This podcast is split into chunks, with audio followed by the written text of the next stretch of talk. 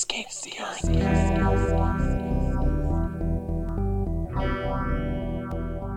Escape the Earth!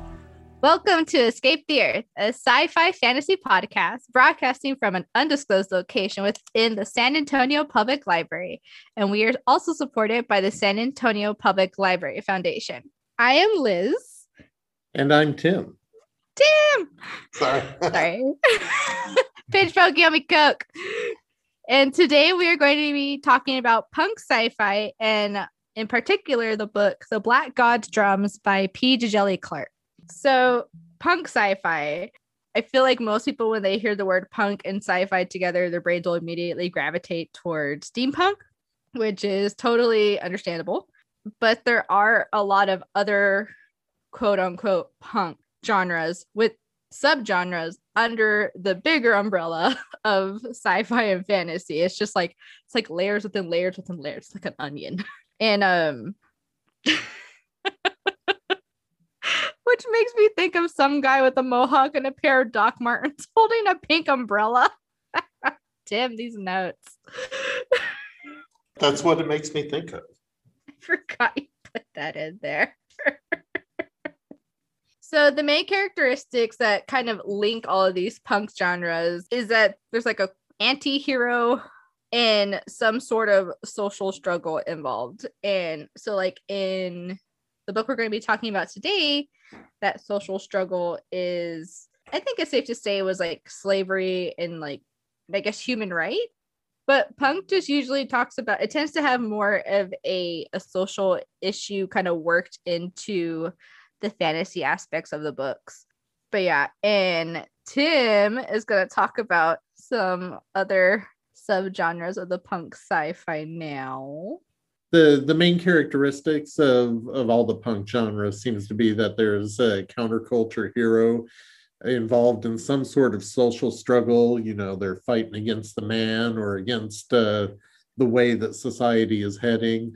And it usually focuses on the technology uh, and the settings largely dehumanized. So uh, all of that's according to the Encyclopedia Britannica article on cyberpunk.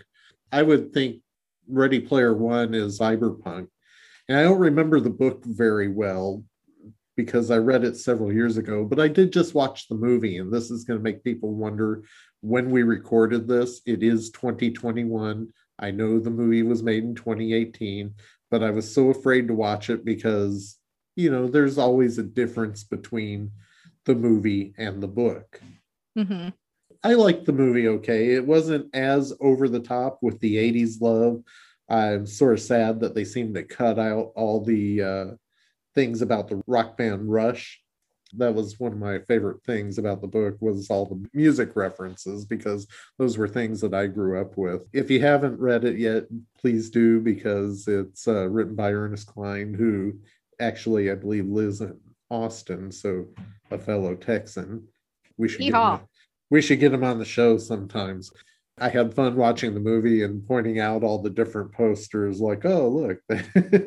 you know, that movie takes place in a future where everybody plugs into this virtual reality game that's called the Oasis. It's it's sort of like Second Life, and everybody in the world is on there. There are all kinds of different planets and places where you can live. You can be whoever you want, do whatever you want the person who designed and owned this has just died and he has put out a series of clues for everyone in the game to determine whoever solves the clues is going to be the next owner of the oasis there is a corporation that wants to take it over and they're paying literally thousands of gamers to try and solve all of these clues to to get control of the Oasis because they think its advertising space is vastly underused. Imagine like if you were just walking around, you had pop-up ads on your glasses and on the sidewalks and yeah. Oh my that- gosh, I'm having some serious eye twitching just imagining that. that that's their idea of heaven. But anyway, so that's ray Player One. If you haven't seen it, go see it or read the book. The book is is better in my opinion but the, The, movie was always better. The movie wasn't bad. I don't know. There are some things that are pretty close, like The Green Mile by Stephen King. That that book and that movie were pretty pretty well in sync. I I liked those. So occasionally you do get some some good ones. Um, so anyway, oh, one more thing I really liked about Ready Player One was uh, at one point, you know, they were having this massive online war, and everybody in their virtual headsets on the streets just fighting, and you're wondering how they're not kicking each other in the face because they're all in their VR headsets, but they're standing like two feet apart and swinging wildly as they try Oh, to wow. fight whatever they're fighting on on their VR headset. And yeah, that is really hard because my sister's boyfriend has a VR headset, and I played a game on there once. And man, I had the whole living room, which I mean, it's not a giant living room, but I mean, it's like a solid three feet all around me if I'm standing in the center. And I kept running into the couch. well, yeah, I mean, just remember when the uh, when the Wii came out, and there were all these stories of people who had broken their TVs throwing the Wiimote at them, and, and That's uh, true. so um so so now back to the subgenres now that we've gone off on that wild tangent the next best known subgenres is steampunk so we have cyberpunk we have steampunk and steampunk is where everything's steam powered it's usually seems to be set in the late 1800s early 1900s then there's diesel punk uh, which according to sci-fi.com is between cyberpunk and steampunk and biopunk, clock punk, myth punk, elf punk, manners punk. Think Emily Post meets meets sci-fi. I don't think Emily Post would approve of sci-fi. I think Emily Post would approve of sci-fi as long as there are gloves and napkins. Oh, so then she would love ancillary justice. She would. Splatter punk, which is like the uh, the chainsaw and horror version of it. Nanopunk, green punk, and after that you get into the questionable offshoots. Uh, these are from Lit Reactor, and so bug punk, cow punk, lobster punk.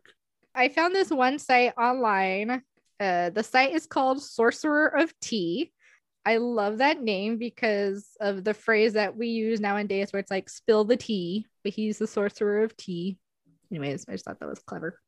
And some of the genres that he pointed out on his website that I thought were very interesting were a punkalypse. So that is a wordplay on apocalypse. You can kind of guess where that is. This genre shares the idea of taking place in a post civilization apocalyptic setting. So I feel like a lot of your dystopias would probably fit in here. This sounds to me like a dystopian dystopia. A dystopian dystopia. yeah, it could be. And then this other one, the next two cracked me up so much. So there is another one called bronze, bronze punk or sandal punk. That is exactly what it sounds like. It is. So the site says sandal punk and bronze punk are competing terms for the same thing, taking technology of the ancient classical world, think of the time of like Plato and Aristotle, and building a retro futuristic civilization with it. Okay, so the last one that I saw in Sorcerer of Tea that I wanted to talk about was Formica Punk. Now, I don't know if any of y'all have been to like vintage shops, but Formica is that type of top that is placed on tables that I think was very popular in the 80s. And so I just think it's very funny that there is a punk genre called Formica Punk. And it basically is, as the site says, a shout out to the 70s and 80s. If you have a good example of any of these, please email us at sampleescapetheearth at gmail.com. So yeah, I really would love to read a good cowpunk. In fact, if you have a good cowpunk, please, please, please email us so I can read it to Winky, my cow dog. Okay, so this leads us to an up and coming punk genre. I say up and coming because I feel like there's still not a whole lot. There's not a whole lot of talk about it. There and there's still a lot of books kind of being added to it. But that is God Punk. And the Black God's Drums by P. Djèlí Clark, which is the book we're talking about today, sits firmly in God Punk. So, God Punk, really quickly, is just gods from any pantheon, whether it's Greek, African, Native American, just anything. So, a deity of some kind interacting with quote unquote normal people in influencing and affecting the events of these normal people. So basically, there's just gods. There's gods. So for Black God's Drum, a super quick synopsis of the book is it's an alternative history where the Civil War has stretched on for years and has settled into a precarious armistice. The Caribbean islands and New Orleans have been free through the slave revolt most of the action in the book takes place in free New Orleans and through the eyes of Creeper, a homeless 13 year old girl who carries the Orisha, which is the deity, Oya, within her. Oya is the goddess of winds and storms. Creeper stumbles upon a Confederate plot to force a Haitian scientist to give them a deadly weapon known as the Black God's Drums or Shango's Thunder. Shango is another Orisha. What they don't know is that using the weapon has some big, long lasting consequences. Creeper and Oya team up with an airship captain, Anne Marie, who also has Oya's sister, Oshun, in her to calm the storm. So that's a really, uh, I guess that wasn't that quick, but that was a summary of the book. It's a super tiny book, it's a novella, it's under 150 pages. So if you just want something quick to read, highly recommend it. It packs a lot of story for such a little book. Don't you think, Tim? It packs a lot of story and it's very close to the steampunk. I know you said we've read God Punk before, and that was mm-hmm. with the Gods of Jade and Shadow by Silvia Moreno Garcia. But mm-hmm. I think this actually fits the definition much better because it's so much closer to that punk genre mm-hmm. uh, with the with the anti-hero and the class struggle very even, true. even has the dirigibles in it and the uh, machines that the constables drive called the i guess the mug bugs I, I might be getting that wrong but they're described as these little steam powered like shuttles that scuttle around the city and there are gatling guns yeah and now that you brought up like the, sh- the social aspects this book is very I feel like it's very conscious of the social commentary it's making because it does deal with racism and slavery, even though in this world, slavery has kind of come to a, a standstill, anyways, in New Orleans. Like there's still like segregation and there's still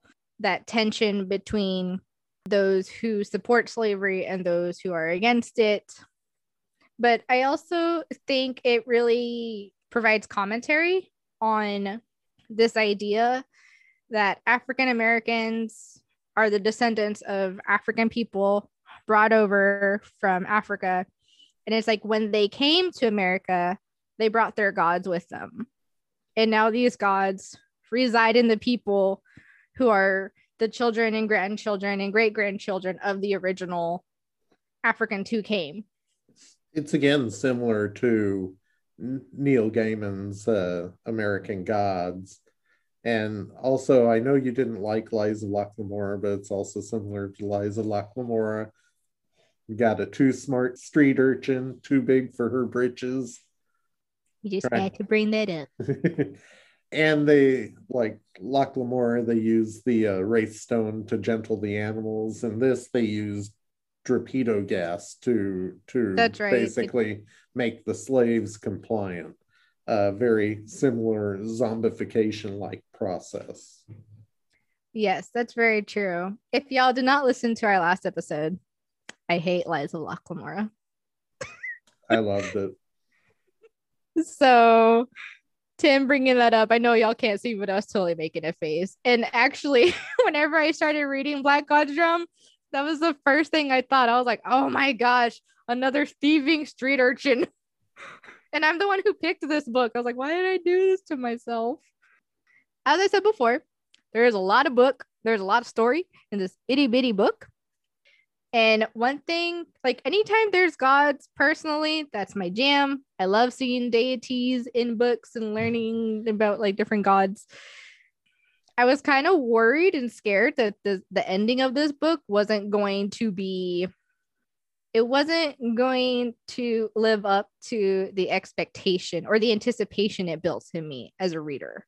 Because sometimes there are those books where you're like, oh, this like they had all this material to work with, and the ending was just womp womp. But I am happy to say the ending of this book was fantastic. It was all the epicness you would want from a book where there are gods living inside people, and then a the like a natural disaster is potentially upon them. And the people have to use the god's power to save the city in this case, not the world, but save the city. Uh, the two goddesses have to lay aside their competition with That's one true. another to control the storm, so to speak. This is true. Oh, yeah. So, a little context for that Oya is the goddess of winds and storms. Oshun is the goddess of rivers. Is it just rivers? Uh, Rivers and lakes and water. I think all bodies of water. Okay.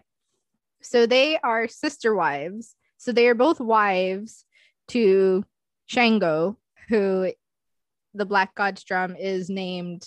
So it's Shango's thunder or the Black God's drums. And so they're within this. mm, I'm making really vague hand gestures because I can't think of the word. A love triangle. Yes, love triangle. Thank you, Tim.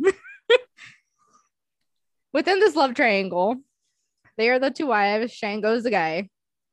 And yeah, so they compete with each other. And like Tim said, at the end, they set all that aside to to save New Orleans through the people they inhabit. I thought the characters in this book were really great. Creeper, similar to Locke and Lies of Locke Lamora, whenever he's like younger, they're all cussy and blustery, and I kind of found that annoying. But then I think she grows she grows into herself even within just like the brief time that you were with her in this book. And it doesn't become as I guess as prominent.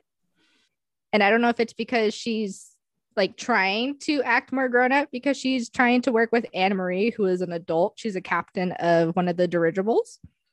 And she looks up to this Anne Marie. So I think she kind of starts to act more grown up and be like, okay, I need to need to prove myself. And I'm not gonna prove myself by being like I would say that Anne Marie tempers her because Anne Marie is Anne Marie is a very strong personality, just like she is. mhm. And I don't get the sense that Creeper has ever encountered anybody with a will equal to her own. That's very similar, I guess, to the way Oshun and Oya interact with one another. The other thing is uh, with Creeper, Creeper is is much more at home with her goddess inhabitant Mhm. or her goddess true. co-pilot than goddess than co-pilot. Marie is. Anne Marie sort of struggles against Oshun, whereas Creeper has formed this symbiotic relationship with her, and they help Yes. each other out. That's very true. That is very true. And you wanted Um, to talk about the nuns, Sister Agnes and Sister Eunice. Yes. Yes. So these are probably some of my favorite nuns that I've thus encountered in literature because they're like the most unorthodox nuns ever. Even in the book, they're like, I don't, Anne Marie. Anne Marie is the one whenever she first meets them and they start talking about like, they're basically like spy masters and also like they hold the knowledge of like their people. So they're not fully immersed in like Christianity and like whatever. And Anne Marie's like, what kind of nuns are these? and that's the thing I love most about them because they're also total opposites. Like one is described as like super skinny and blind. One of them's also blind. And then the other one's like more more like sturdily built and they they they squabble like sisters like actual sisters. And again, they're like spy masters because they know everything that's going on in the town. And they're the ones who give Anne Marie and Creeper cans of that uh that gas. What's it called? Right. They're they're just like what you would imagine nuns in this world to be if they were crazy and they had lived 20 years in two close quarters and they knew everything that happened in the city and they kept their wood burning stove full of explosive gas Yes. The torpedo Hashtag gas old lady goals. so they have all these canisters of the torpedo gas which again was used by the slave masters to make the slaves compliant. It takes it's described as having taken their as taking their entire fight out of them. Could be hearkening to the zombie literature or the zombie lore. I don't know if those two things are related or not but the two nuns keep this stuff in their wood burning stove eh, eh, As a just to- in case. Right, enough to do some serious damage if it were to be unleashed within their convent or church. But yeah, they're they're very funny, and they have a uh, a feral child who lives with them named Feral. And Anne Marie is cautioned that uh, before she meets Feral that uh, she bites but not hard. That turns out to be not true. She bites very hard. Yeah, girl got a bite on her. Cause it's that stem chompers that come to the rescue at one point towards the end. yeah, I really enjoyed this book.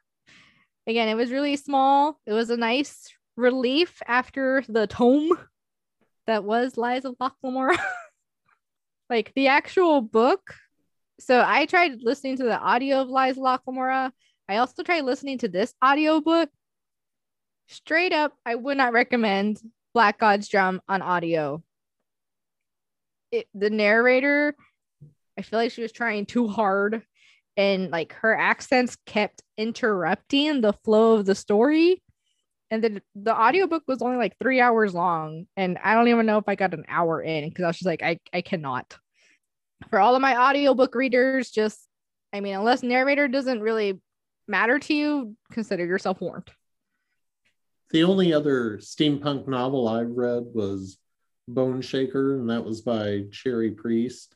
It has poison gas, airships, and also zombies, and takes place in uh, Seattle. Like Seattle is sunk down into the ground, and nobody goes down there because there's gas that turns you into a zombie. If you go down there, you have to wear like the diving rig, which I thought was pretty interesting. I read what I learned to be a diesel punk, which was by Scott Westerfeld, and that was called Leviathan, and it's part of the series. That one has pits like the Darwinists against the machinists or engineers, and the Darwinists instead of for dirigibles they they fly these gene- genetically modified whales that are built to produce their own hydrogen and it, it, it was kind of an interesting take on it i thought Hmm. That does sound interesting. I do love Scott Westerfeld. I like his it was the uglies right yes, the Ugly series, which is firmly sci-fi, maybe like dystopian sci-fi or apocalypse, as we have learned, maybe. It's like, you know, civilization has crumbled from what we know, and this is the new way of life. It's a great series. I love him. I got to meet him in person and it was so cool. I was very happy. what happened I smiled like a goof, like a goofball and took a picture and I got a free copy of the book he was promoting which I had zero interest in reading but I was like please sign it. I will keep it. well hey you know not not everything can be exactly the same so i guess we're at the end yeah, I mean, I think I've talked about everything I want to talk about about this book. Was there anything else you wanted to talk about about Black God's drums, Tim? Uh, no, thank you for to P. Djèlí Clark for putting this out. I really enjoyed it. I disagree a little bit with your ending because I don't see Creeper as being the type of person to give up her life all at once and begin wearing more fashionable clothing and attending school after she's fought it all this time. But maybe, maybe if she's got the chance to become Anne-Marie's co-captain, which was what she really wanted to do, was Mhm. leave, leave on the airship. Maybe that's enough to to prompt her into that. The only other alternative history I've read based around slavery and the Civil War that I feel should be mentioned is The Underground Railroad by Colson Whitehead. I thought that was really well done as well. Ugh, that book is chef's kiss. It's amazing. very very well done i i liked it a lot and it it really takes you through all the spectrums of emotion you can have about that subject so It really does. And I think it handles some really tough subject matter in a very respectful and excellent way. anyway we want to thank everybody for listening if you have the ability to do so please rate review and subscribe we'd really love to hear from you if you want to write us at sappleescapetheearth at gmail.com send us any kind of interesting sci-fi or fantasy facts news if you have some questions or if you have anything interesting that you'd like us to mention we would love to hear from you. Also you can look at our book list our reviews and our suggested reads on our goodreads page. It's sap will escape the earth also. And um, yeah next month join us for our uh, discussion around catfishing on catnet by naomi kritzer Yes. And for next month's episode, we're going to have a very special guest. And she has also read Catfishing on the Catnet, obviously. I think we're going to have a really great discussion. So definitely check that book out. It, it was a lot of fun. yes our first yeah. ever guest on the show Yes, she is going to be our first guest. Excellent. Well, we'll see you next month and ta ta. Bye. Escape the.